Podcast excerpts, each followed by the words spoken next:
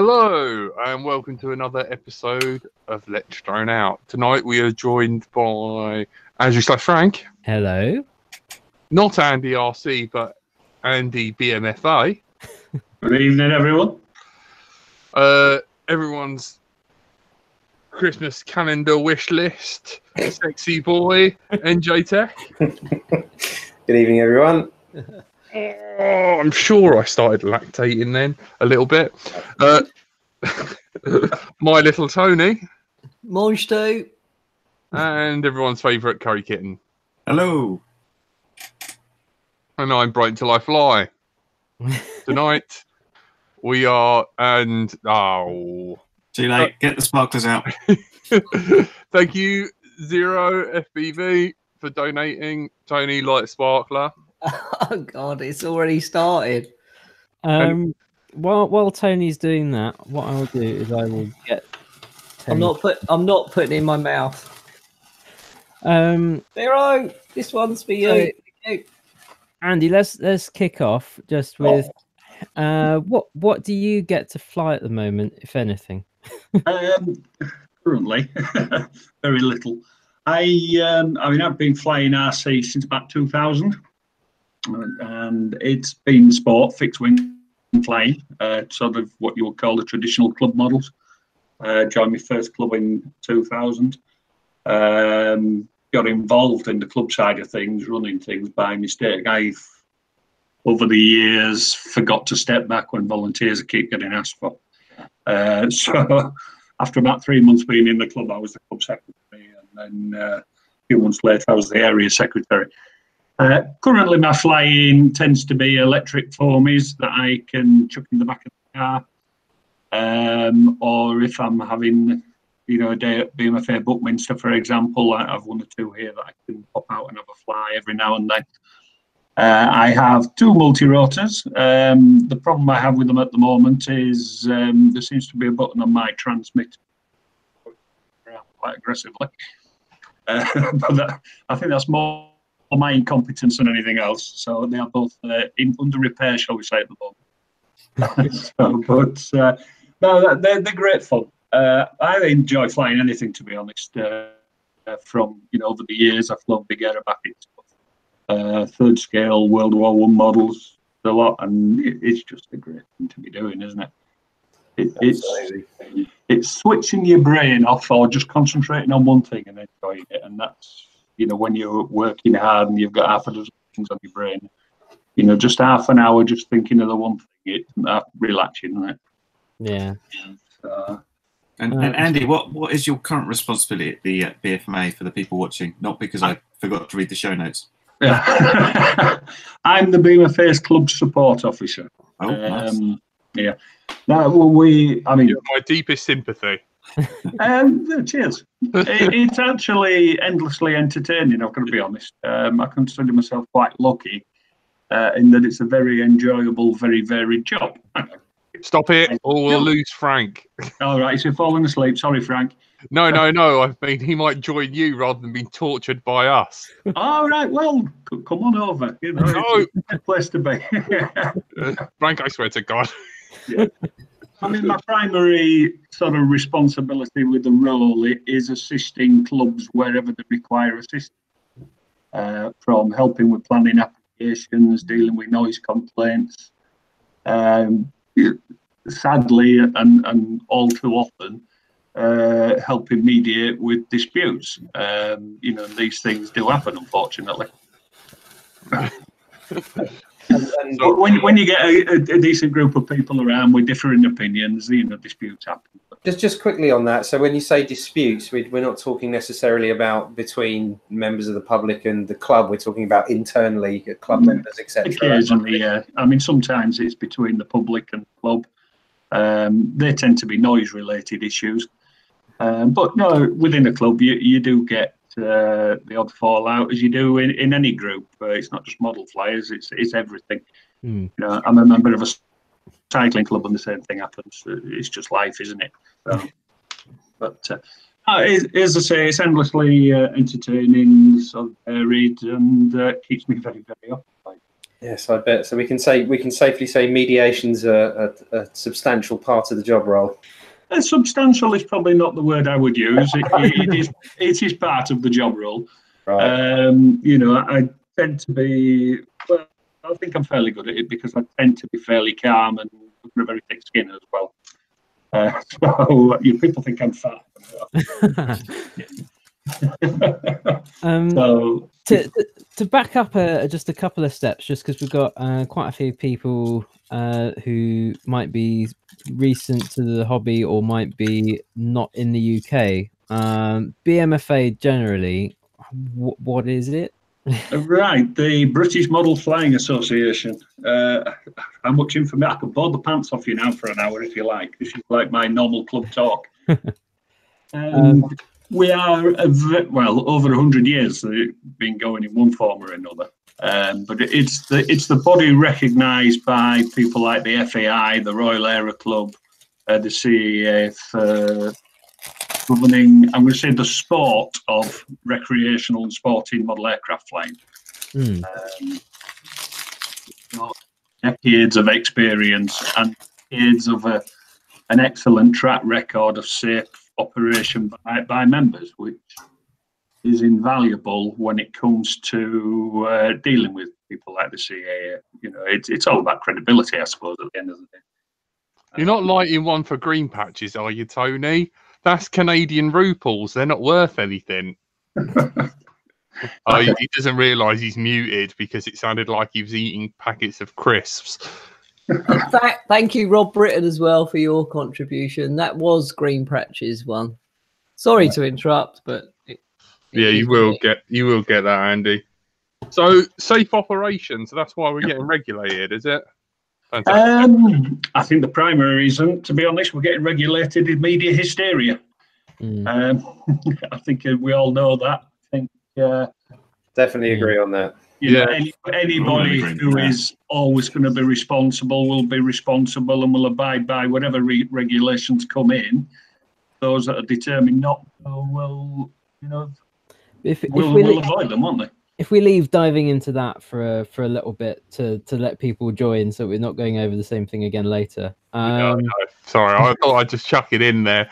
To Jack's just trying to stir up trouble. yeah. yeah, I know. NJ, name three things that go on lists. um anyway so moving back to the questions that our lovely patrons have sent to us. Um uh, so you were you were talking about um clubs and mediating with clubs and all that sort of thing um because that's your speciality. Uh we had uh, a few people um asking um on on one side of things um how can clubs or how are sort of BMFA helping clubs integrate uh, multi rotors into into clubs in you know into their environment um, and on the other hand for people who haven't had much luck with their local clubs how can you start one of your own that's maybe a bit more multi rotor friendly Right. Well, there's, there's two aspects of that. So, so we'll take the first bit first.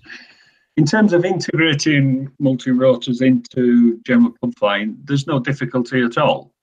Uh, it's very straightforward as long as you've uh, got the space to do it, and everybody wants to be cooperative, work together, um, and where clubs are like that, it works very, very well. Um, I spend a lot of time actively encouraging clubs to embrace all aspects of what we do, um, but fully appreciate that at the end of the day, what happens at a club and what activities take place has to be up to the club members. Um, you know, that's the way it is. We wouldn't dream of going along to a club saying you must do this, you must accept this. That's not how it works, and uh, certainly I would be happy doing that. Uh, so it, it's encouragement is uh, is the way for pointing out a few facts that all multi-rotor flyers aren't hooligans that want to go around, you know, breaking the law. It- it- there's a small minority of people in all aspects of everything. Yeah, unfortunately now, yeah. I, I think the biggest problem we have now is it's never been easier to show the world that you're being a little bit silly. Um, and this is the problem, and people jump on that, uh, and it does lead to a negative perception. Mm. Um, so it's hard work, you know, battling that because um, much of it's a social media problem. It's it's great it's social media, but it's a double-edged sword. It's great for getting information out quickly, but equally, there's so much misinformation gets out there quickly. Nobody knows what you know whether they read anything that's correct or not. I think. Yeah. So- Peter Peter Marshall was uh who's one of our patrons specifically was asking because he'd seen about that there's the multi-rotor certs, um the A certs and B certs, which are kind of like the BMFA um kind of uh, accredited competency kind of thing. Yes. Um uh but he's he's trying to find a club that actually has the experience to be able to certify someone with the A and B, or you know, even uh, just the A cert with the multi-rotor. And he's, Mhm. he's kind of struggling to find anyone who's got that experience. How Right, can someone find a club like Yeah, that? um, I mean they are a fairly recent introduction now. The multi-rotor uh, certificates, the A and the B, and of course the basic proficiency um, certificate. Um, any BMFA examiner, whether it's fixed wing, multi-rotor, helicopter, or silent flight, can actually take the A test. So there are thousands of examiners out there. Um, when it comes to a B test, um, fr- from a purely pragmatic approach, the initial thing that we did was say, right, your helicopter examiners could act as the lead examiners. You know, traditionally, shall say, if you wanted to take a fixed wing B, the lead examiner needed to be a fixed wing examiner. Um, until we have multi-rotor examiners, which we are now starting to get, um, the sensible approach was for um, you know your helicopter examiners to take it. And yes, we're aware, and that and we know that there's been criticism that the, the tests are nothing more than the helicopter test rejig. Um, and yeah, that that's a legitimate point. I'm not sure it's worthy of criticism. The tests do what the tests do, and I think it's important to recognise that the A and the B have always been, for the 40 years they've been, been in existence, tests of the piloting abilities. Mm. Um, and I think what's happened with the technology, you've now got, um, it's not the piloting ability that's the essential thing anymore. There is there is a lot more involved, um, which is why we brought the basic proficiency certificates in, which sort of did away with some of the requirements on the ATES. Um, but in terms of him finding somebody to do his test, what he does is drop me an email and we'll find him someone. yeah. I, s- I suppose um, one of the reasons we we have that kind of shift in um, uh, when when you're talking about it not just being about the pilot what, what- I presume what we're talking about here is the fact that you've got um, the, the craft's able to self-stabilize. There's no kind of there's there's more control taken away from the pilot in terms of uh, moving GPS coordinates etc that are all things that are fairly commonplace on drones um, whereas most helicopter, I know this is starting to become quite common for flybarless helicopters now to have similar technologies integrated into them too. Ha- Have the tests updated for the helicopter side of where where that's now a thing? They updated a few years ago. The the issue again there was, you know, the tests were designed to be test piloting. And we, we were, while of course the fly flybarless controllers, we wanted to access find a way of accessing them without, shall we say, and I don't want to be derogatory at all, coming down tests that were taken previously, if that makes sense um, so that um, you know all the A and the B certificates carry the same value. Um, you know, if you make a test easier, which is potentially could have happened, uh, you then devalue all the sort of thousands of certificates that are already out there. So we were very conscious of that. Uh, and and the way that worked for the helicopter A test was uh, yes, you could use flybarless, but it should it's got to only be set to, you know, fulfil the role of that the flybar did. So if you know if it was starting to go to self leveling or anything like that, it was outside the remit of the test. Yeah, because then then I guess it's it's it's a, a thing where it's then more about um, almost sort of like pilots do checklist and decision making skills more than it is direct contact piloting skills. Yeah, it's it's become for a lot of these, in my view, a package thing now. It's it's, it's pilot electronics and aircraft, whereas for years and years it's been pilot and aircraft.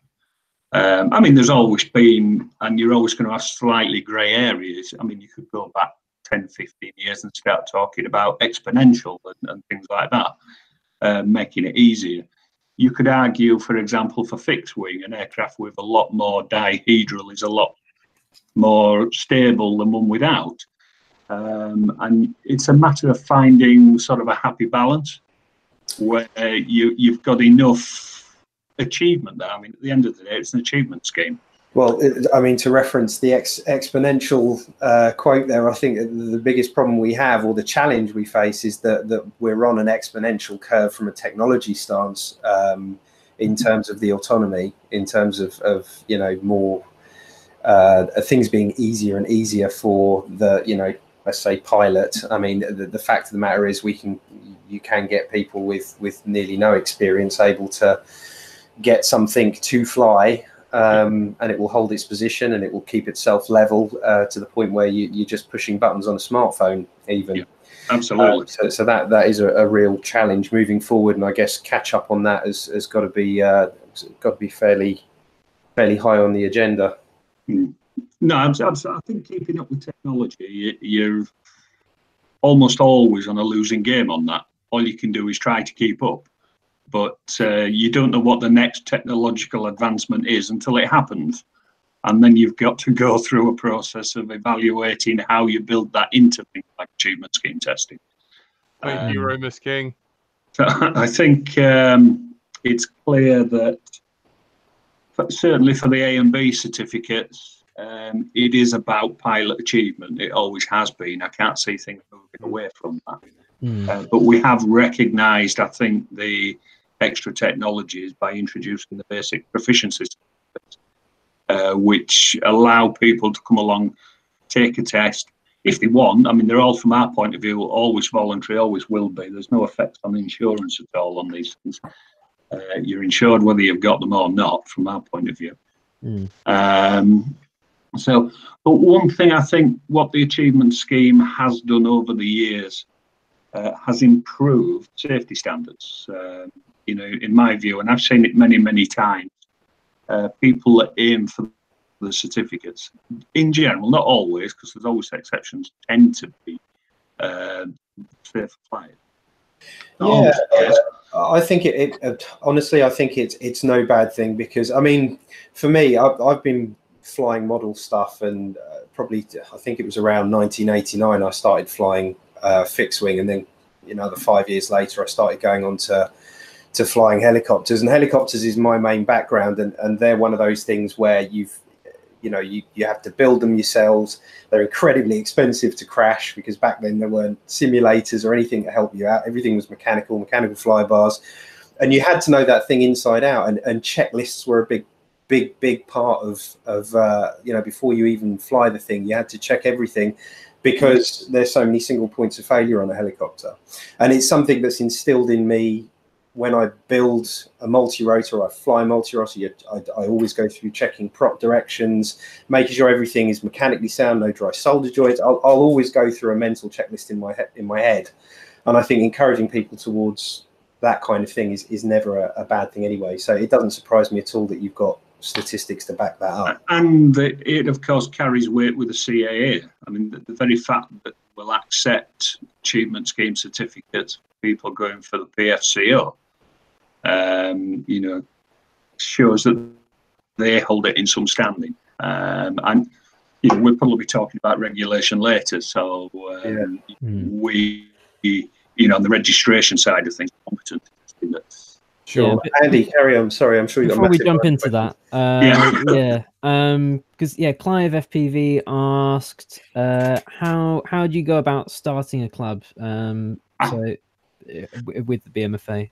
Right. Okay. Well, well, with the BMFA, it's very straightforward. You tell us you want to be a club. Uh, we'll send you some two paper, two forms to fill in. You fill them in, you send them back. You're a club from our point of view. Um, When it- and for It's anyone else who hasn't got a club near them, um, what what's the benefit of of starting a club with the BMFA rather than just forming a Facebook group or having a casual meetup? Yeah, for, for a, an affiliated club, there are quite a lot of extra benefits that people tend not to think about.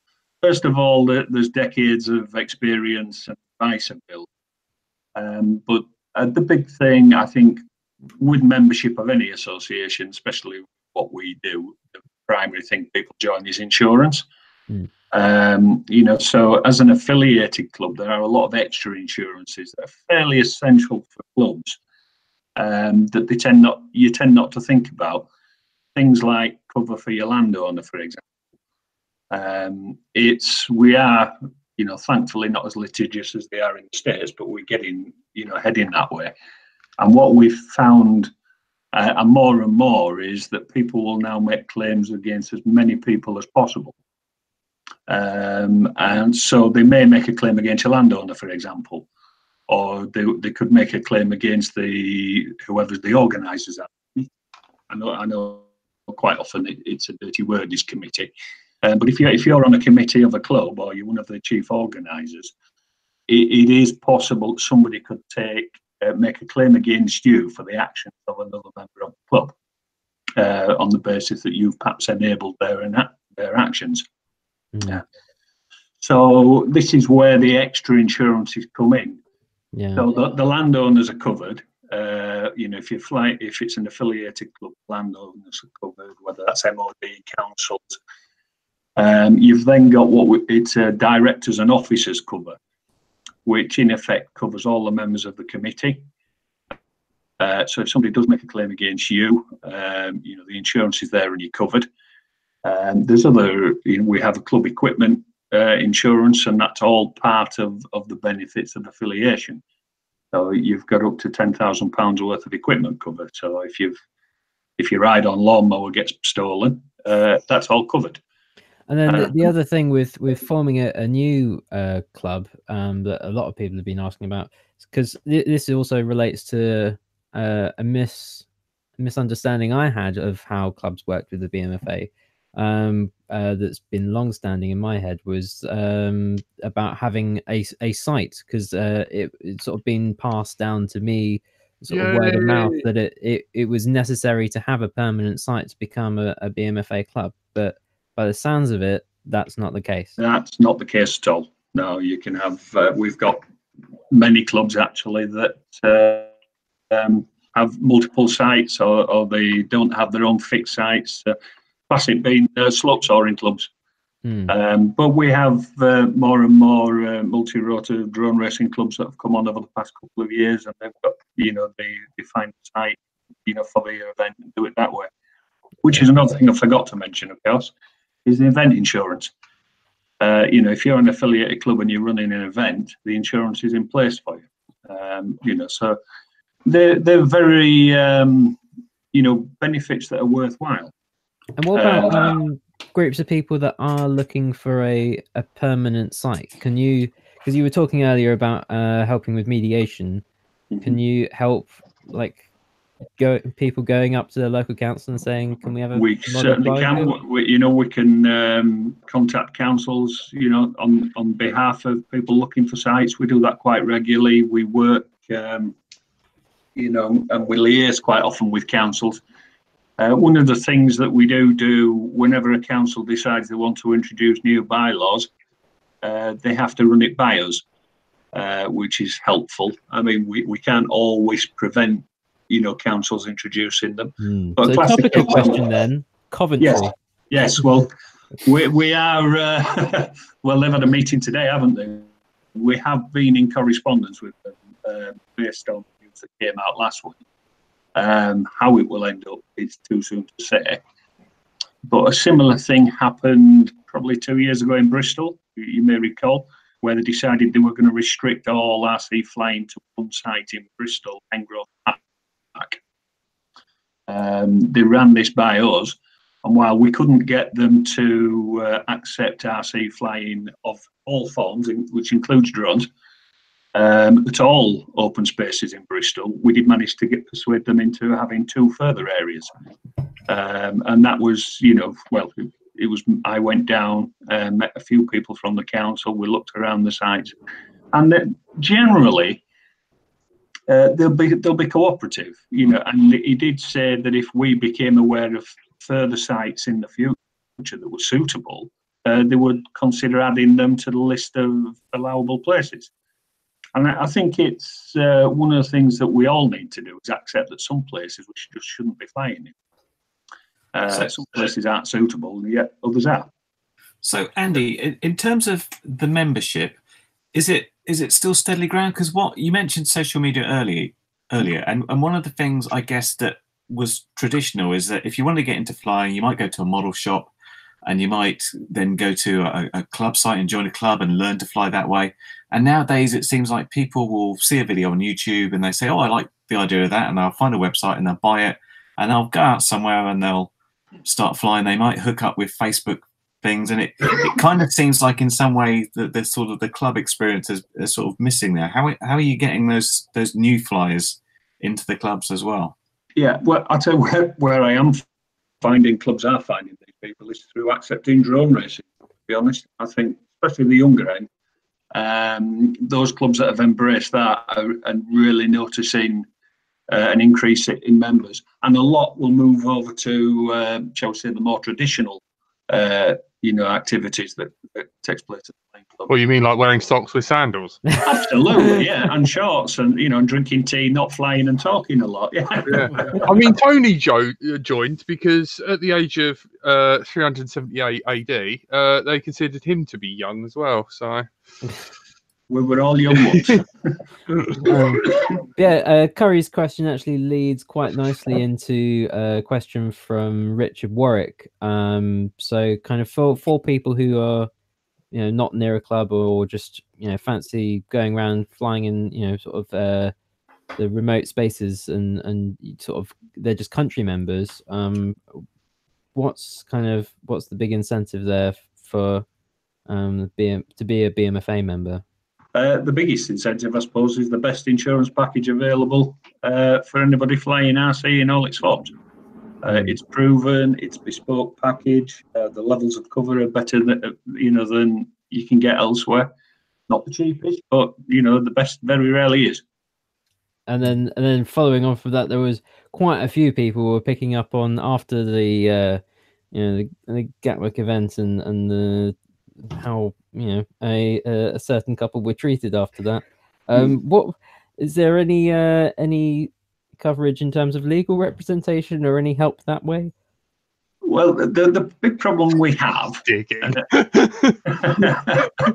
is none of us have actually got much information to go on, do we?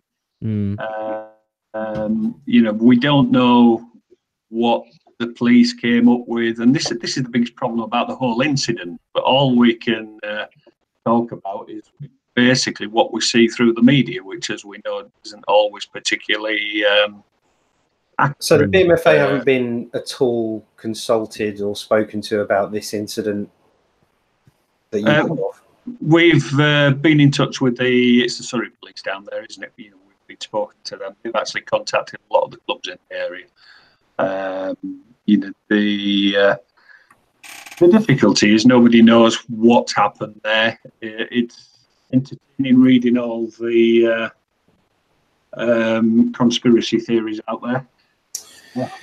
Yeah, I mean we, we've we've covered the topic here several times over several shows, and yeah, I, I- I guess our, our, our consensus. Yes, thank you, Tony.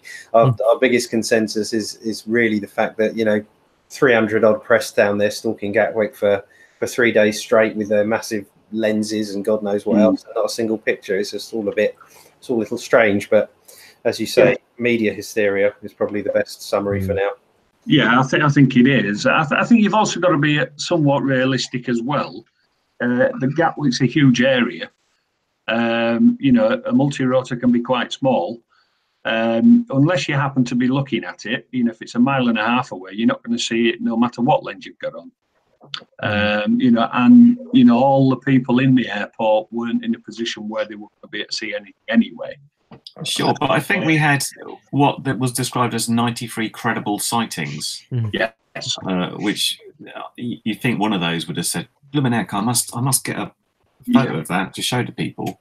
Yeah, well, yeah, absolutely. Uh, You know how much you know depends what you call a credible title.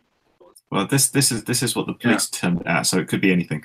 well, yeah, I, I mean, my, my own, this is my own personal feelings. I don't take this as in any way official. I suspect initially there was some drone activity around Gatwick. Um, and then, of course, once that gets reported, um, you know, if your next door neighbour's dog walking past with a flashing collar becomes a drone, and you know, that's how these things go. Um, you know, to the point, and we even had it where it looks like the police drones have been reported as Yeah. unauthorized drone act. Um, so this is you know Yeah, what we're up that, against. that that's what happened, isn't it? The Yeah. the the police were flying drones around, and then everyone starts reporting Yeah. drones, and then I guess there's a communication issue. What I found interesting about the whole thing is that um, with Heathrow, they actually had uh, vi- video of it, yet they only closed Heathrow for an hour, but they closed Gatwick for what? What was it? Two days? It was 36 hours or something, wasn't it? Yeah. it it, se- it seems a bit sus. And then eh, I'm not, I'm not like into conspiracy theories myself at all, but Gatwick changed hands like a day later, didn't it? Uh, You Yeah. know, it's And, It and they were supposed to have a strike as well. There. yeah, they were going to have a strike on the 21st. It was it was in the news on the in November. And they were hacked. Anyway, that no- that noise. I mean, primarily, I was amazed we had enough tinfoil left to do our turkeys at Christmas.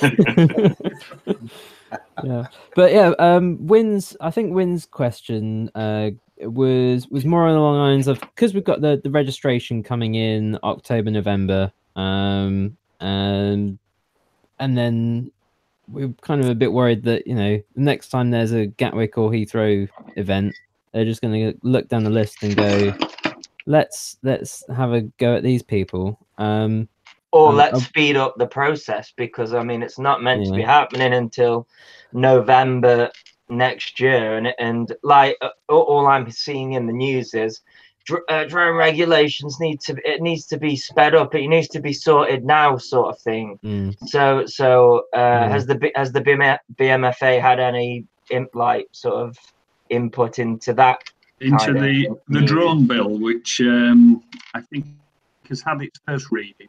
Um, th- yes, we're actually very fortunate that our uh, chief exec, Dave, who was hoping to be with us tonight, but can't, but we can organise another session, uh, is very well respected uh, where it matters. Um, and there is an all party parliamentary group for um, general aviation, which has a subcommittee for the unmanned aircraft. Uh, um, and Dave has been invited to sit on that subcommittee. Uh, and these are the people that are going to be dealing with the drone bill as it is. You know, we're right in the heart of it. Um, you know, with Dave, we're very thought. I know he's my boss, and I'm going to, you know, he's probably not listening because he's got a family to run. Um, but he's, he's very uh, he's very modest. Uh, but I think we're very fortunate. mm, What um what I thought was interesting is um the I don't know if you saw it was the the the CAA talk at uh, the NEC drone show. Yes, I saw it. Yeah. Oh, And- Well, it went it went on for like half an hour, and it's I think I talked about it last week or the week before. It you can go and watch it, and um you know because people when when people hear our registration and and you know tests and things like that sounds very scary. Um, what what what they were actually saying is we want to make it as easy as possible, and it's literally literally just go probably well, the thing the thing is though, this was uh, this was like a week before the Gatwick incident, so Yeah. I, don't, I don't know if it's gonna have changed. But what they were saying basically is that they're they're not really uh they're, they're not targeting hobbyists. What they what what they want to do is have this this online uh, test, but they they want it to be a bit like the the test that DJI gives you on your phone before it'll let you fly a DJI model because you know they want they want like people young people who are like 16 that will actually do the test because you know if you're a, a young younger person uh you know then and you see like you've got to answer 500 questions no, they're just just not gonna gonna do it No, So- so I, th- I think I, I was on. I went to the question and answer session at the drone show that they did on the Sunday. I think I upset him by pointing out to him that it doesn't matter what regulations they introduce, those that have, you know, determined not to follow them aren't going to follow them. And, and the incidents we've had so far, for example, at Gatwick, uh, they're already unlawful and with the current regulation. So it's not regulation that's the problem. This has been the BMFA position all along.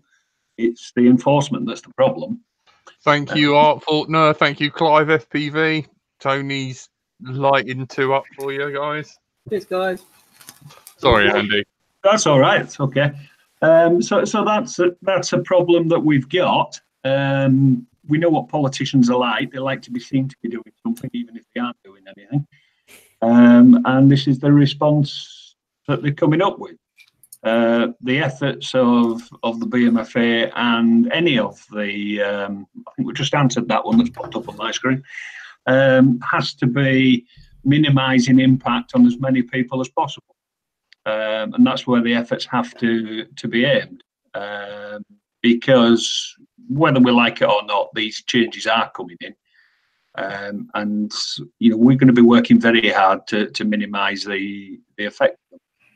Um, because at the end of the day criminals are going to take part in criminal activity not bothered about the fact it's already unlawful otherwise they wouldn't be doing it to start off with would Mm. they? So, 'Cause we, we were kind of that's Yeah. kind that's kind of interesting that that you take that point of view as being the BMFA because you know people have the and I, I think I think maybe the issue is that you don't have the the online presence to get that message out there because a lot a lot of people's opinion from what I've heard is that oh the BMFA don't care about any of this and clearly you do.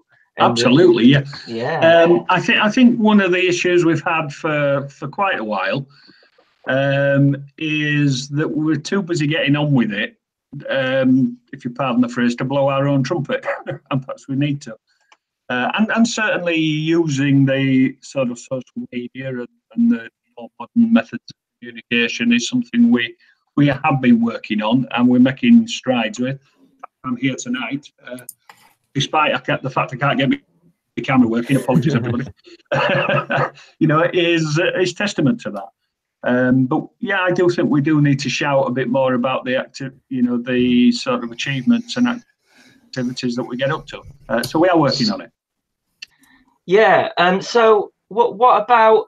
uh, Um. I- Has there been any backlash from members who, for for years and years, have um taken the the A the B test for for whichever uh, RC model that they've got, um, and now these regulations are coming in, and it's like, no, the BMFA already have a system in place for um, you know, proficiency in flying, uh, why should I be made to take another test? Have you had a lot of uh, like you know legacy members? Because I know that BMFA has been around a long. I've been a- member a long time. Yeah. Um, uh, you know, it, it- uh, it- does does the BMFA um, plan to uh, s- sort of have a s- system where it sort of we can bypass this whole uh, you know registration system? And really their target is people that are just walking into Currys or Dixons buying a phantom 4 and then flying it at gatwick i think is that that's the problem isn't it? It's not it's not people uh, you know tuning into this who are hobbyists who look out for each other uh, who are you know that they do this as safe as possible um you know it, so is there anything happening there or is there nothing that you can do There, can- there are a lot of efforts on that. One of the things going forward that we're looking at um, is, and, and this isn't just the BMFA, you know, it's LMA, FPV, UKSA. One of the things we are working going forward is having the fact that you are a member of the recognised associations count for it. Um, you know, and also, you know, if, if people have got nobody proved the competency, uh, and to be fair, anybody who's passed an achievement, the level of competence prove is way beyond anything they're going to ask at an online multiple choice question. Um, don't even know. At least, at least with your competency test, you know that you've got the correct person stood in front Yeah. of you. Like yeah, this online test, unless they're going to do it like how you do your um, a theory test for your driving, where you prove that you are who you say you are. Anyone could fill that in for you. Absolutely. I mean, how they how they're actually going to implement all this is, uh, if you pardon the pun, still very much up in the air, isn't it? Yeah, you know, like I could, you know, essentially, you know, I could, I could get a monkey to do Tony's test, and they wouldn't know. No, I mean, this is it. How how they're going to do all this, I, I've no idea. I don't think they know yet. Yeah, all of a sudden, November seems uh, like it actually might be too close. Um, just a quick question while we've um, uh, have a have a quick chance. And uh, Andrea Haku asked the question: What will happen to BMFA clubs that will now be within the range of five miles from an airport? Um, it's highly likely that they will carry on as they always have done. Um, there are already clubs operating within one kilometre distance, and they've operated the mission of air traffic control for years and years and years. Um, we envisage that those clubs um, operating within the five kilometres now will they've got the proven track record of not being a problem um, you know, it's almost certain that exemptions will be issued for them. Yeah, it's like pop Popham's on the same site, isn't it? You know. Yeah, absolutely. Yeah.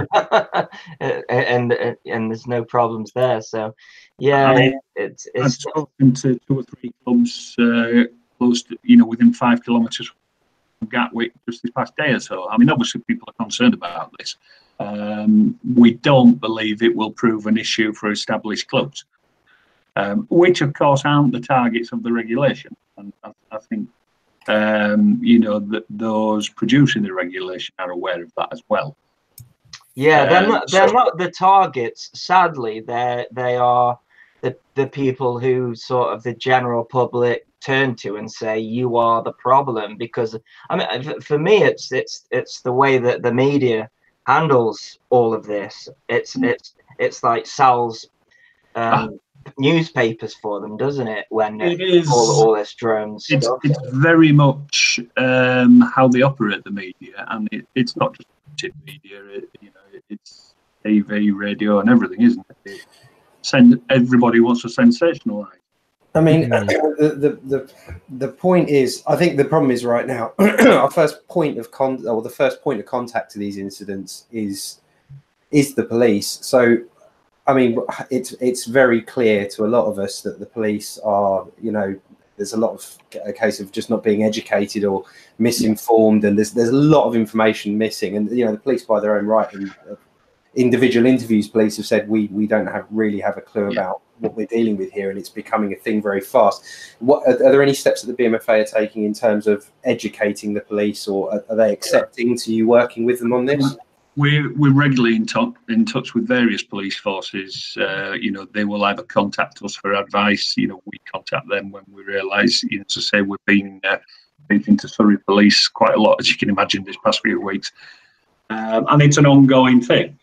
Uh, I think at the moment the difficulty is it's difficult to educate, um, shall we say, the enforcers or the police or, on how this is all going to be affected because we don't know how it's all going to fall into place yet. It's so grey right now, isn't it? It is. It's um, you know, all quite nebulous at the moment. Yeah. A- Andrew, sorry. You, you got Yeah, I some was just going to do a brief recap of my understanding of all the press releases and everything that's been going out over the past week or so about the regulation. And basically, as far as I can see, nothing has changed since the ANO amendment last uh, July, um, which is saying that registration is coming in in November, that it's going to be released, like the system is going to be up and running by October um, uh, but it's going to be required from November for any model over 250 grams. Um, all rules apply to even under 250 grams. It applies to everything. Um, which is the usual kind of keep away from people, don't fly over towns, that kind of thing. Um, the the the suggestion from the uh, CAAs. Uh, so the, this the response to the consultation that so everyone responded to the consultation. Those are kind of condensed down into some recommendations for the government to consider when they're writing the drone bill later on this year. And that's basically there's not enough time to to deal with FINS at the moment. Forget about that for the moment. So that's the flight notification system, whatever it's called. Um, so we're not going to have to do that. Uh, registration's already been written in, so that's happening. Um, and then the only other thing was the so there's the recommendation to change the uh, distances from the airports.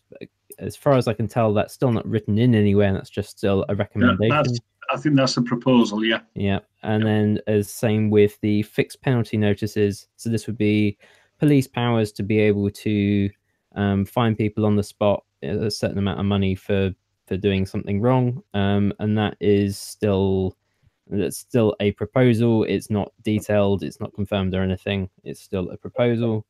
Um, and there was one other thing I thought of, which was uh, uh, oh the, the the the search and seize and all that kind of police powers, which basically exist anyway, and Exactly. there's yeah. no. Uh, it's already happened. It's been used. People who were chasing or flying a, a phantom near a police helicopter sometime last year, I think it was. They've already been, you know, they've had their house searched and the drone seized and the footage to prove that they were doing it, and so they've been prosecuted.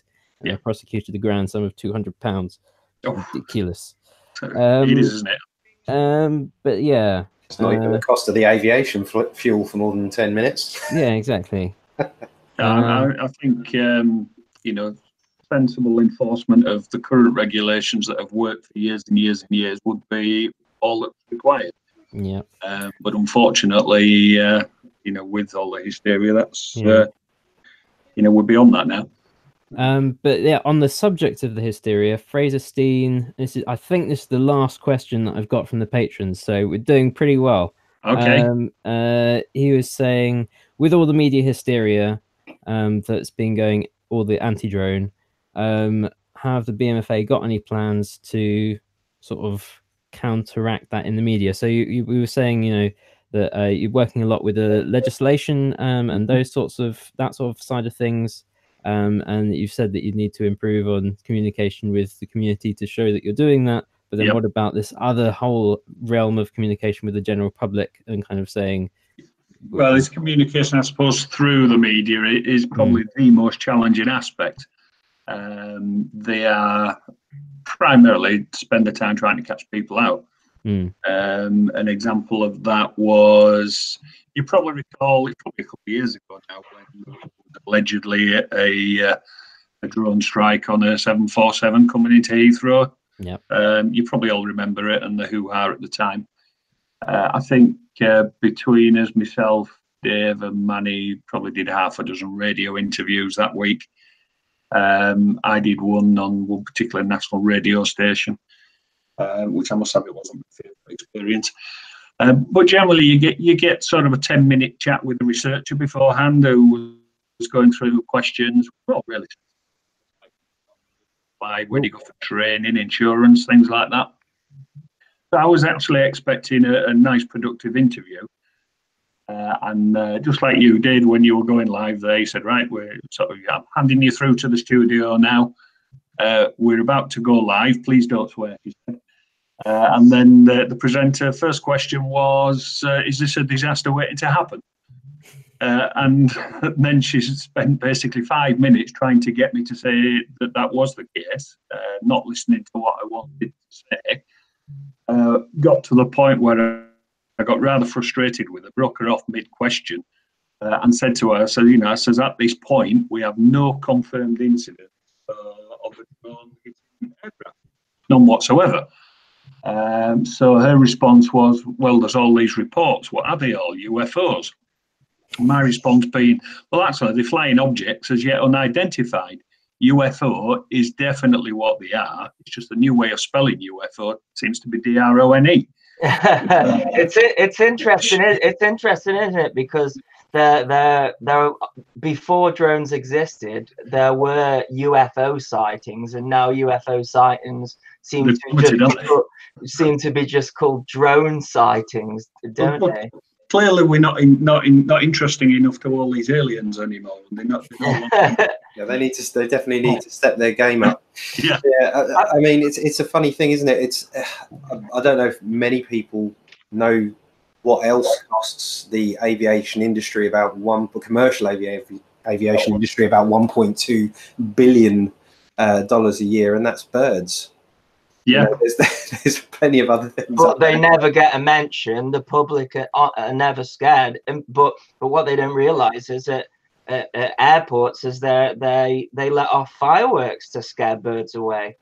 Um, Yeah, there's all kinds of things. Fireworks is tannoys as well, doing I think predatory bird noises. There's guys that walk around with uh, those scaring sound guns and all kinds of stuff. so why aren't the media saying, oh, you know, the, there are there are these there are these other dangers. It seems to be, and and this and you know I've made I've made a, a video uh, uh, about this. It's going to be in my next video, and uh, um and and this th- this I, I was like looking at all of this media stuff, and I thought to myself, do you know, there are no positive drone news stories. The the news is and, and it's it's kind of like a a, Bill Hicks quote really. You know th- th- there's no where are all the, the news stories about uh you know oh a group of people met today and they found a connection that they couldn't find anywhere else and you, you know it helped to relieve their anxieties maybe depression maybe mental health uh, and they they did it safely. And you know and that is the the main sort of concern is safety for the public. When we all fly together if if we see someone walking a dog as you know i've been in a club before and it was it was a closed off uh, place yet people still would just walk straight across the uh, the runway that we had cut out. Um, you know and and so so people don't know the, the positive side of it. And I, don't, I i I guess the media you know that it's that's not interesting is it to them? Oh that actually the, it's helping a lot of people the the drone It's, it's not just positive drone stories, is it? It's positive stories on anything. Um, they just Yeah. don't to yeah, be. doesn't- doesn't sell papers, does it? Yeah, you're absolutely right. Uh, But uh, you know, ironically, of course, just about every uh, uh, probably a program every 30 seconds that you're watching on TV is shot with aerial footage from a drone. Just about all the media that Yeah. we see, the footage from them, they'll all be, uh, you know, using drones themselves. There's, but it's the buzzword, it's the thing to hate on, and it's getting all the clicks. So, and it's a little sad to see, as uh, has been mentioned in the chat already, that the, the BBC are, are kind of really clickbaiting a lot of that, shall I say? But mm, Well, well uh, between you, me, and the gatepost, don't tell anybody, but it was the BBC radio station I was on when they were trying oh, to. really, Yeah. which is interesting because the BBC is you know it's publicly funded it's meant it's meant to have no agenda but that, but- that that's a, an agenda I think a, a balanced balanced journalism is is the term that was supposed to be used. It's something that's not particularly there anymore, is it? Unfortunately. Yeah, I, the- I blame the advent of 24 hour news. They can't have journalism in news now. They just have to, like, something's happened. Let's get someone's opinion. Let's read out some Twitter posts. oh Uh, yeah just you, demand you- interviews with weird people. That is a really, really good point. There isn't enough news for the amount of news production, shall we say.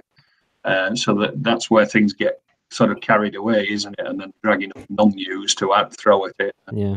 You know, and there just isn't enough stuff happening to warrant the amount of news that we get. yeah that news 24 channel was brilliant because uh, i watched it and every 10 minutes tony was on it for an entire day because because they they just loop the and and and now the gap update on at gatwick and then there's the the video of tony standing on a van and every every 10 minutes uh because If, if you if you had an honest news 24, it was going to be there's not been any news for the past 10 minutes. Here's some news from earlier. and that's going to be the bulk of the news for the day, isn't it? That's what it was. Yeah, yeah. I mean, I think the important thing about all of this is, you know, when you see a story, you actually have to go back to the original source um, and and see what it was. Because I mean, there's all this kind of drone hysteria hyping up the risk of drones and everything, but I think the, it works the other way as well. Because I, I went back and looked through, and I, I can't believe I'm defending Chris Grayling here, because yeah, but um, he's if you go back to his original statement that was, you know, being uh, reported in the press everywhere as being, oh, they're coming hard down on drones and giving police powers and everything. Uh, the an actual quote here from him was, "We can pass new laws until the cows come home, but that does not stop people breaking them, and the law is as tough as is necessary to punish the perpetrators of an attack such as this." Yep. Yeah, I mean it's the most difficult thing as well to to to catch someone.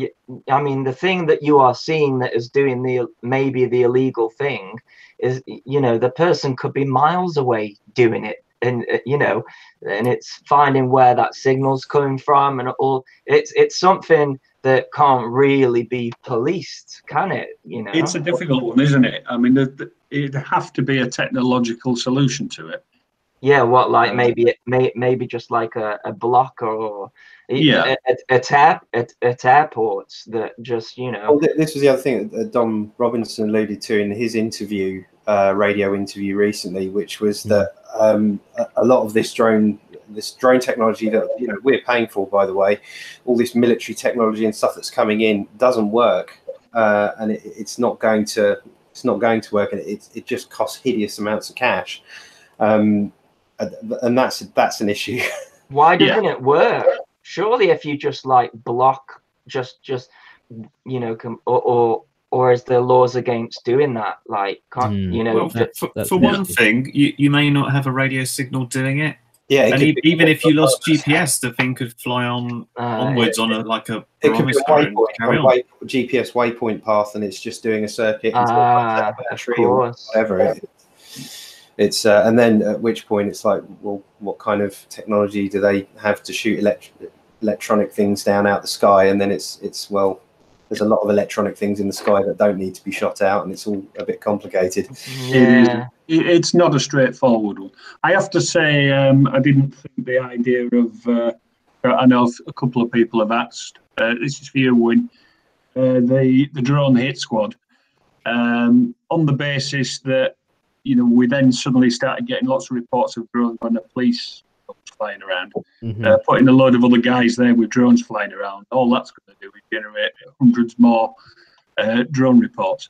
Uh, so I don't think that was ever a sensible solution. Yeah, I mean, e- even if you look at uh, Heathrow the other day, and you know there was a police helicopter hovering above, looking for a drone, and immediately there's photos and videos everywhere of uh, you know a strobe and a red light and a green light, and people going, "Oh, it's definitely a drone." It's like it's definitely not. Yeah. That is a helicopter if ever I saw one. But, Yeah, I mean, I mean, there wa- wasn't some sightings like some cranes and all sorts, and and that's.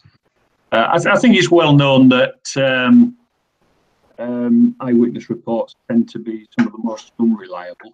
They're very sensitive, but not very specific. I think I think a lot of UFO reports used to be uh, those those lanterns that you could buy, which you can buy quite you know anywhere.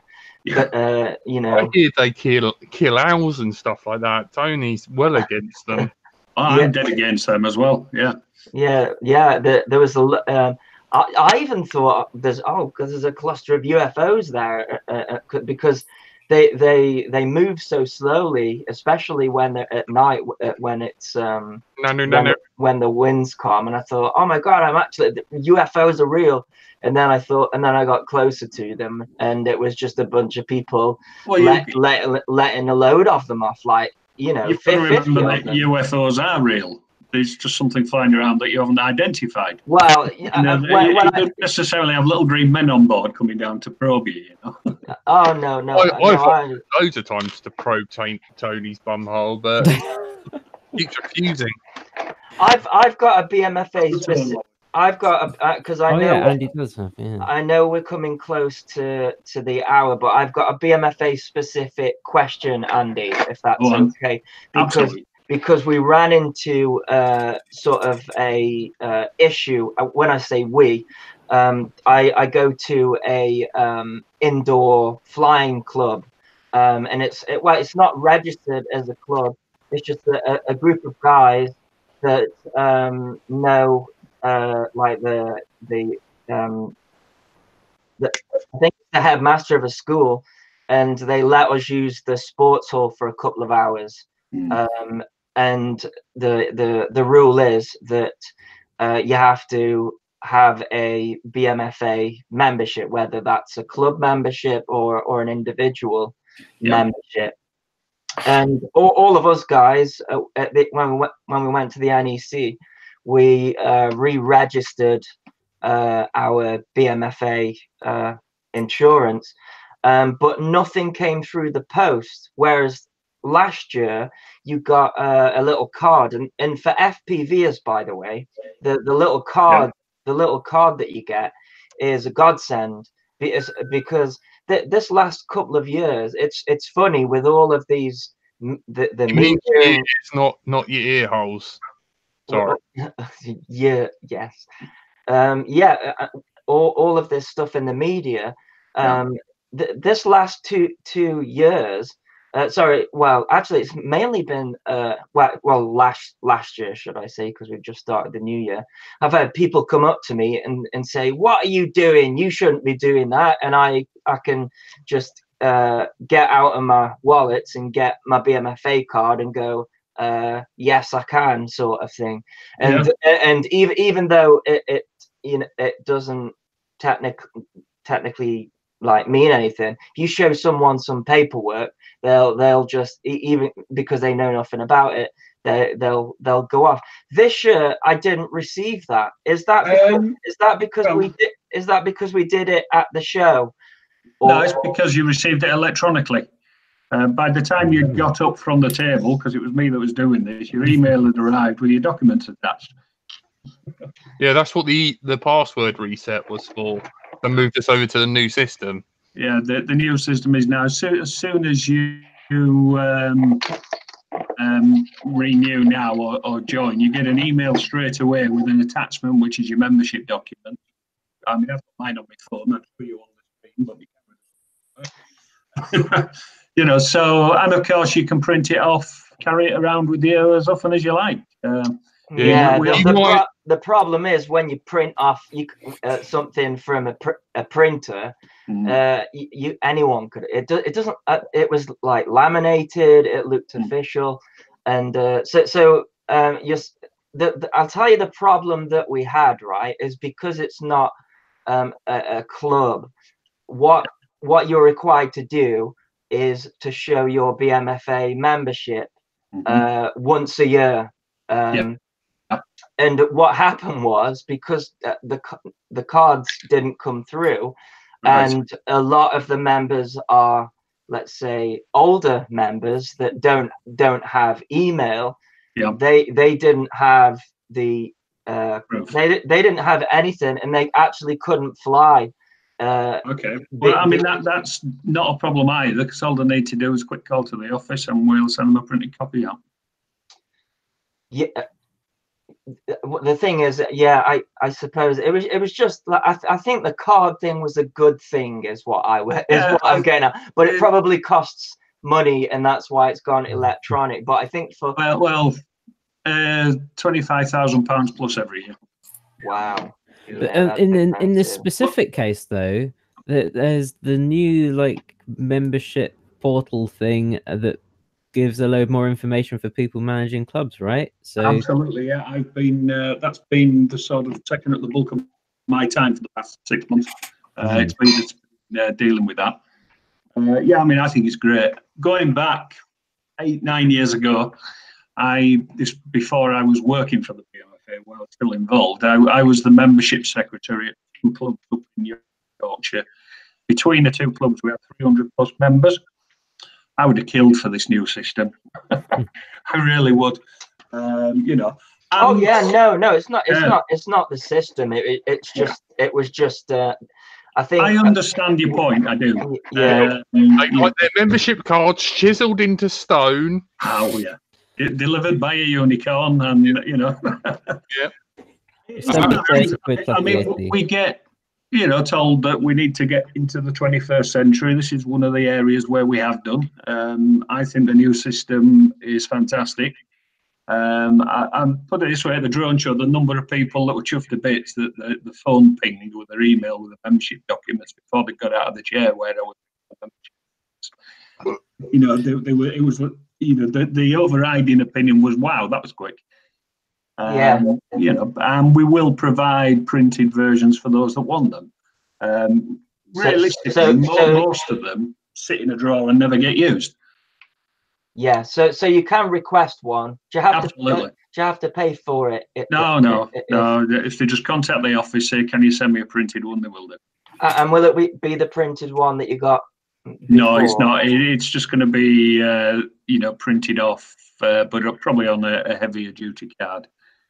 Uh, Yeah. One of the things we are uh, looking at going forward for next year is perhaps a, another option for for a sort of plastic printed card. We're still weighing those options up. Yeah, because I mean they were very durable as well because they had they were kind of like laminated. I just found them useful, uh, uh, you know, um, like like I say, just even though it it technically didn't mean mean anything when people start seeing paperwork. Um, but but if you, uh, I I- I mean, for me it wasn't a problem. Th- this question really is for um, the people who didn't have email and, and, and stuff and stuff like that. I had my phone with me, so I went to my email and went, "There's my my, my number. It's the number that they wanted." The And, best thing uh, to do that- is is was fine. Affiliate is affiliate as a club, and then if you're the club administrator, you can go along and you can show all the cards for all your members to the people that need to see it. How's that? So we, you're telling us we need to open our own Let's Drone Out club Yeah, go for it. Why not? Yeah, do it, man. Let's do it. because it might push Frank over the edge. Well, is that a good thing then? No, No. So, Andy, I, I had a quick question uh, again about the, the registration thing. And I know details are vague at the moment, but I ran a quick poll on YouTube just to understand what people were feeling about would they register and wouldn't. And I was wondering what, what your membership was generally feeling because I was getting about a third of people saying, under no circumstances will I register. People sort of comparing it to sort of voluntarily put yourself on the sex offenders register. They were Yeah. that worried that police were just going to target them as a yeah, it's just going to be a police Christmas list. Yeah. Oh look, something happened is near it? Gatwick, and they'll just work their way down the list. Do, do you get do you get a feeling from your members at this point about are they are they Most going to do it? Are they against it? feel that well i think most members uh, are responsible people without a doubt and they will do what they have to do to comply and be lawful uh, i think most of them think well actually we're already registered we're a member um, i mean the primary purpose i think for registration is to educate i believe um, and they want they want to be able to contact people to educate them uh, because that at Sorry. the end of the day is Is, the is educate here the, the word for search your house and raid you and take all your drones away? 36 hours. I do think I think warrants are still required. If you read the uh, latest, um, you know, They are required. I, I do get worried about the the the the language behind that, which is the reasonable suspicion that they're Yeah. and something like that. I mean, it's a little bit subjective, isn't it? I, I mean, it is, but I'm, I'm not entirely sure it's any different to what's there now, is it? no, no. The, the, yeah. the powers are staying the same. They've, they've just basically replicated it to give themselves a drone specific thing, but it's it's still when people put themselves on a list and say, okay, yeah, I own lots of stuff, then it does. I, I can see where their worry comes from because we've got no leads. What should we do? Well, we've got a list of people that own drones. We should talk to all those guys. Surely it's going to be, it's going to make sense in that point of view. isn't it? Um, uh, you- the way these things tend to go, those that are registered are almost certainly not the ones that themselves in trouble. Um, so, so they've probably got a list of people. they're trying to hide in plain sight. Doing something. I, I, I think it's probably there's there's there is a level of speculation. I mean, there's speculation in so much of this as we've talked about because of the, the amount of grey area. But it's it's it's something we can't entirely speculate on until those powers are necessarily abused. If if we're in a position where at some point down the road they do exactly that and they start you know calling up people on the list, then I, I think we've got something to uh, to challenge there. But um, as the as we've said, there's there's just uh, so much up in the air at the minute. One thing I was wondering: do we know if the actual uh, the the the people that were arrested over this Gatwick incident? Do we know if that guy who was a model flyer and it turns out it was a helicopter I think he owned that they confiscated? Do we know if that he was a BMFA member or not? I can phone him if you want. Yeah, you, you'll phone him and ask. I, I, I think um, the biggest problem w- with that was the, the media releasing information that they shouldn't have been releasing. Mm, absolutely. Fall into the same trap. so, you know, I I've spent the first three months of 2018 dealing with GDPR, uh, Mm. Data Protection. So I'm fairly careful what I'm going to say. Not answer that one. Yeah, the the, the, new, the news point. Don't the, the news don't, don't don't seem to cover that at all. Mm. Oh, these two people have had their Christmas ruined. It was like two days before Yeah. Christmas. All they carried on talking about was drones and uh, Yeah. Gatwick, and it's like, no, no, you you you need you need to. Yeah, that should be the news. That Yeah, the media coverage was atrocious, wasn't it? Yeah. Absolutely. Especially when it was specifically clarified in the Leveson inquiry that it is not legal or appropriate for the media to do that, publish people's details of someone that's um uh, Yeah. been just been arrested and not charged, unless the police have deemed it important and released that information, which they didn't. No, exactly. I mean, this is, you know, all the way through that it was the press. I think there was a fault. I can't. I mean, I don't know what the what information the police had or what they released or what they didn't. I don't think any of us do. But then Um, why if if the boss and the ex-wife both were decent alibis why did they keep them for 36 hours well, they say I have no idea because Yeah. I don't know It's what the- information it's they the have. This is the problem. Mm. it's you know. the it's the police, isn't it? Yeah, You've seen 24 hours in police custody. As soon as they get a suspect, it's like ignore all the investigations. How can we try and make the evidence fit our suspect now? yeah tony lives near gatwick lives alone takes Seen, on seen up on a van looking dodgy. yeah Will do. FPV gear, yeah, Yeah. complaining about things, saying it hasn't been seen a policeman. But moving away from speculation just for a second, and moving on to uh, just just because one thing that uh, I think Win really wanted to know was if someone did suffer that kind of same sort of scenario, Mhm. um, where it's all gone a bit pear shaped and they're, they're looking down the end of all this sort of trouble um, even though they've you know not done anything but in like this in this case uh, would would it be worth contacting the bmfa are you going to be able to do anything to help or Um, it's hard to say. I suppose each individual situation uh, would be different. Um, certainly, we would do all we could to assist based on whatever information we have. Mm, Um, you know, as always in these things, it's a lack of information, isn't it? Because Um, I've heard before that you've got, you know, because of your long-standing history, you know the sorts of people that would be helpful in this situation, who know the law inside and out from a model aircraft perspective, and and might be able to help. But Yeah, um, well, I mean, when it when it comes to sort of model aircraft regulation, certainly we do. Um, you know, the the the difficulty would be, I, su- I suppose, once you're involved in, um, shall we say, criminal activities, um, you just have a lack of information to work on. Um, you know, and it's clear this couple, yes, they had the Christmas spoil. Uh, they, you know, they've been cleared. Uh, in some respects, from the, the police side of things, the system appears to have worked, um, despite yes, the, I mean the the intru- the intrusion and the issues were purely a media thing in mind, in my view. Um, the way these things work, if the police have some evidence, um, they then, you know, make arrests.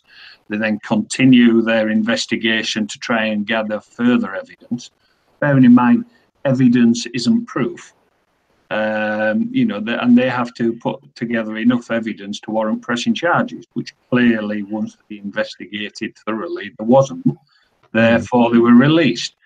In some respects, that's the system working, which is easy to say for somebody who wasn't involved and wasn't um, the person that was arrested, because I I dread to think how it was for them. That I suspect, you know, it was it was an absolute nightmare. Um, what we have to be thankful for is that the system did actually work and they were completely cleared. Um, you know, the people that should be castigated have to be the press on this one. Mm. Um, you know, and and the difficulty we have, we just all we can do is speculate because we've no idea what information the police Yeah. were working on, uh, and it makes it very very difficult. All you can do, uh, you know, is feel for this couple, isn't it? Uh, you know, and hate the press. So in terms, in terms of um, just back to that topic of um, uh, online presence, uh, and I completely understand you're saying your your kind of general stance of the BMFA is we're we're kind of too busy getting on with it to to really have that as too much of a priority. I mean, if there are people who are looking to hear the latest from the BMFA on certain on topical things, on on things like multi rotors, obviously there's the website. Is there other things that are, are worth following? Is there you know, Twitter a good place to find out what your what the thoughts of the BMFA are on certain things, or wh- where where? good we, we're certainly not active on Twitter. Um, we are active on Facebook. We have um, our Facebook page, uh, not to be confused with the unofficial Facebook. Um, which, Sorry, a bit there, Andy. Say again. Yeah, we have our Facebook page, which is our sort of official uh, Facebook communication. Uh, we have a couple of pages, a couple of groups. Uh, the biggest group that's entitled BMFA on Facebook isn't actually anything to do with the BMFA, which is slightly frustrating and does involve me telling people quite regularly this isn't the view of the BMFA, it's not a BMFA page in any way, shape, or form. Um, so we, we do we are active on Facebook. We uh, we are getting a little bit more involved with Instagram. Um, but as I say, at the end of the day, we've got fairly small number of employees who are very very busy. Uh, we all do a lot more hours than we're paid to do. Um, thankfully, you know, those of us that are classed, I suppose, as senior staff uh, are passionate model aircraft flyers. Um, so we know that the work we do in not just benefits the members, it benefits us. Uh, you know, and uh, so we do put a lot of time in. It's having the extra time to do, you know, it's almost a full time job. Or you know, these days with the speed of media and the news getting out there, or the shall we say, the speed of lack of news. Uh, whenever there has been anything worthy of posting a, a, a reporting, uh, a news article goes on the website. Uh, there was one put on today by the chief exec specifically around the consultation. What we don't do, and I think we are still correct in, in this sort of uh, process, if you like, is rush information out. You know, we don't you know it's not a good thing to do. You see a lot of it rushing you know people rushing information out which turns out to be incorrect or, or knee jerk and we don't think we should be doing that so we don't. You know what goes out is considered uh, and very very accurate um, because it needs to be you know i mean one thing i have learned it doesn't matter what you write down you can think you're writing it in english but if you've got 36000 people reading it you can pretty much just got going to be about 30000 different takes on what you've written down I think uh, we can all relate to that. Having YouTube, having YouTube channels and Yeah. people comments and things. Yeah, pe- people take things in completely different ways when even when it you you know your intention was something else. Yeah, I, I think it, it's a it's a modern phenomenon that uh, we've evolved, or, or the human race has evolved. So we're very very good at picking up the wrong end of a one-ended stick. Devolved, I think, would be the the the, the way to describe it. Maybe. Yeah. Uh, I think we've got a, a sparkler going. yeah, uh, Romanis King uh, just donated twenty pounds. Thank you very much, Romanis. Appreciate that. Mine. God.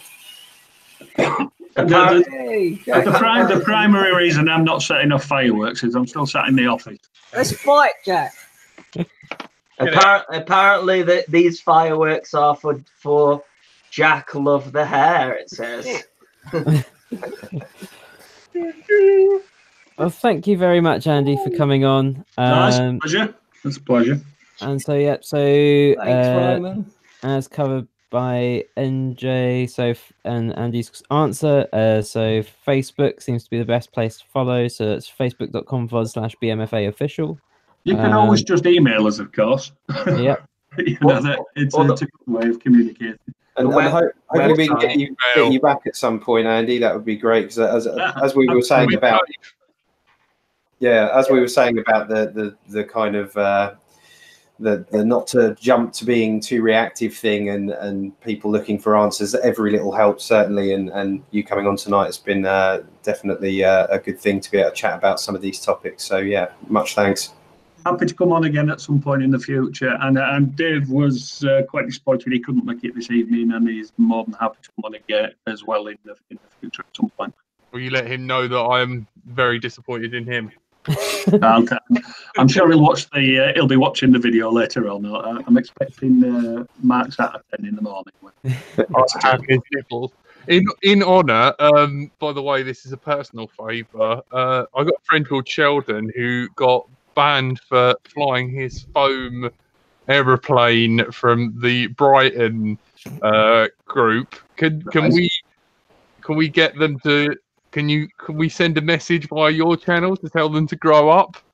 Uh, well, Little bit of one thing, I, one thing I um, I know for definite, uh, especially in my role as club support officer, uh, there's always at least two sides to every story. There, there are um, Often many more.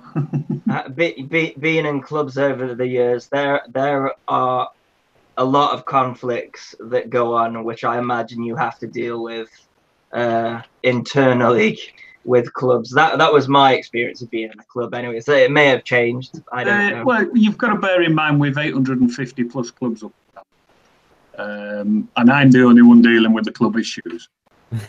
Uh, Oh, on uh, top of dealing with everything else, dealing with sort of the website membership. It's, Oh. it's a small amount of my time dealing with Fallout, uh, which to me suggests that uh, actually there isn't that many up and down the country. Personally, clubs are a great place to be, but not everybody fits in the club scene.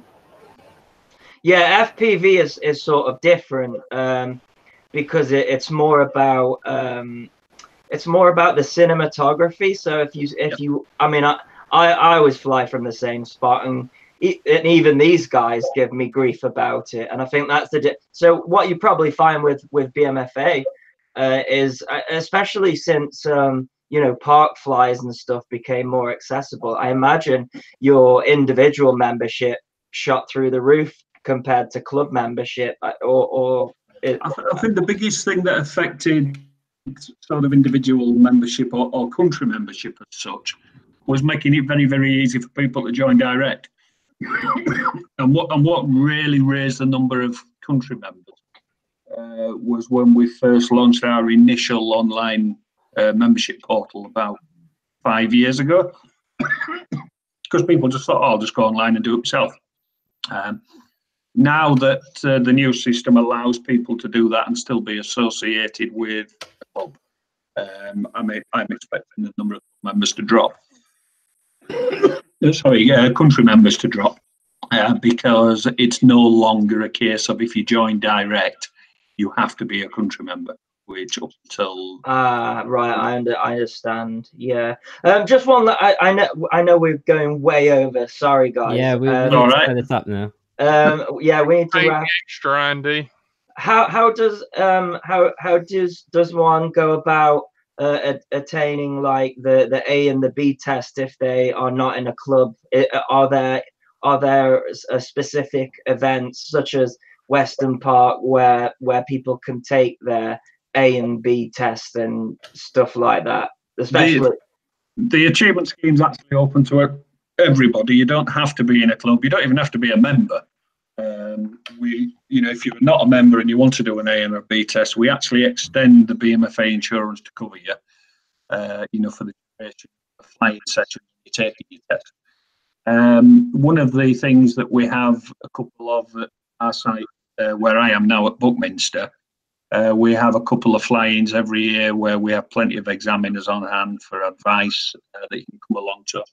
Yeah. Actually, pardon me, a, a chief examiner So, and whenever I'm here, if somebody wants to come and take a test, they can. Yeah, because we need to make Andy RC and one of us examiners so that it it will work nicely for the Let's Drone Out club.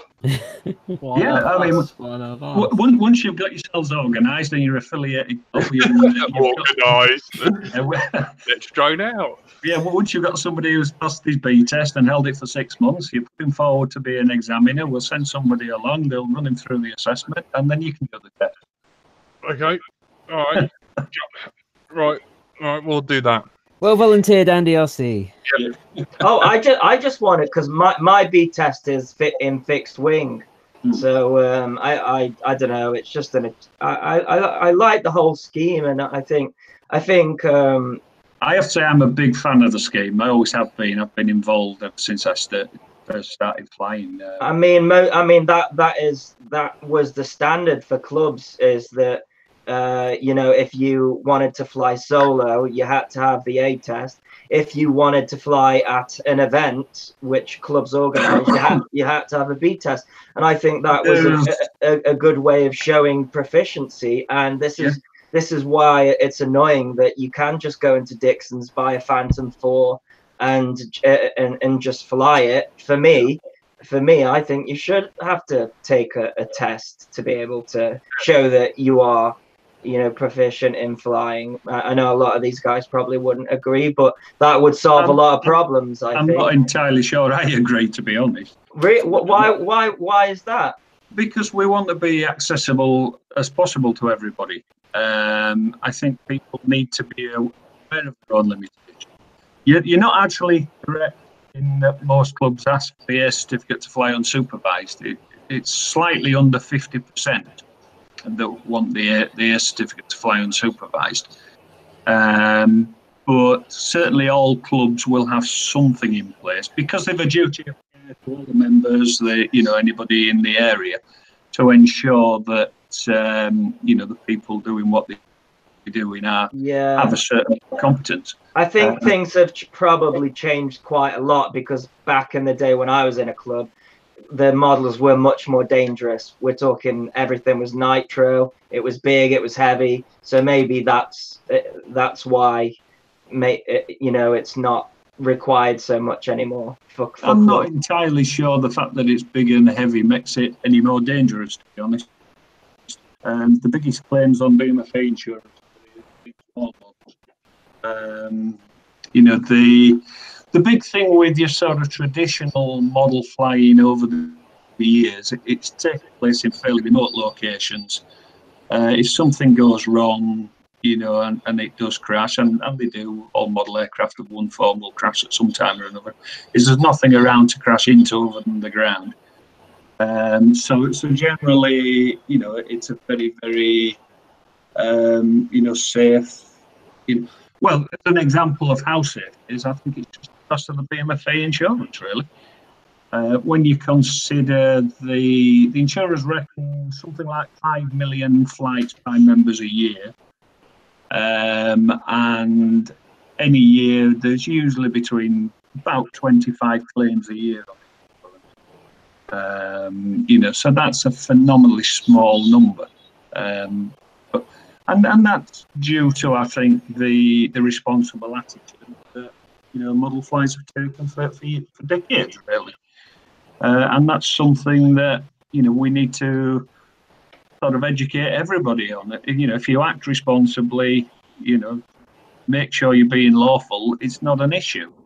Uh, as soon as uh, you know people start pushing the envelope, you know, um, one person thinks is perfectly safe and reasonable, somebody else isn't going to agree. You know, you've always got that. Um, you know, I, I mean, I see a lot on uh, social media stuff. It's clearly, and we're not just talking drone flyers. It's the same for model aircraft flyers as well. And what we need the community to do is to come down on them. You know, there, there's, you know, if somebody's doing something, uh, it affects all of us. Uh, and I think going forward, I suspect that peer pressure will be the best uh, method of preventing the irresponsible people than anything. Uh, it'll do a lot more than any uh, regulation will do. Um, because a lot of what happens now with with YouTube and that is about getting the likes, isn't it, and getting the views. Um, and I think you know if the peer pressure suddenly says, "Well, hang on, should you be doing that?"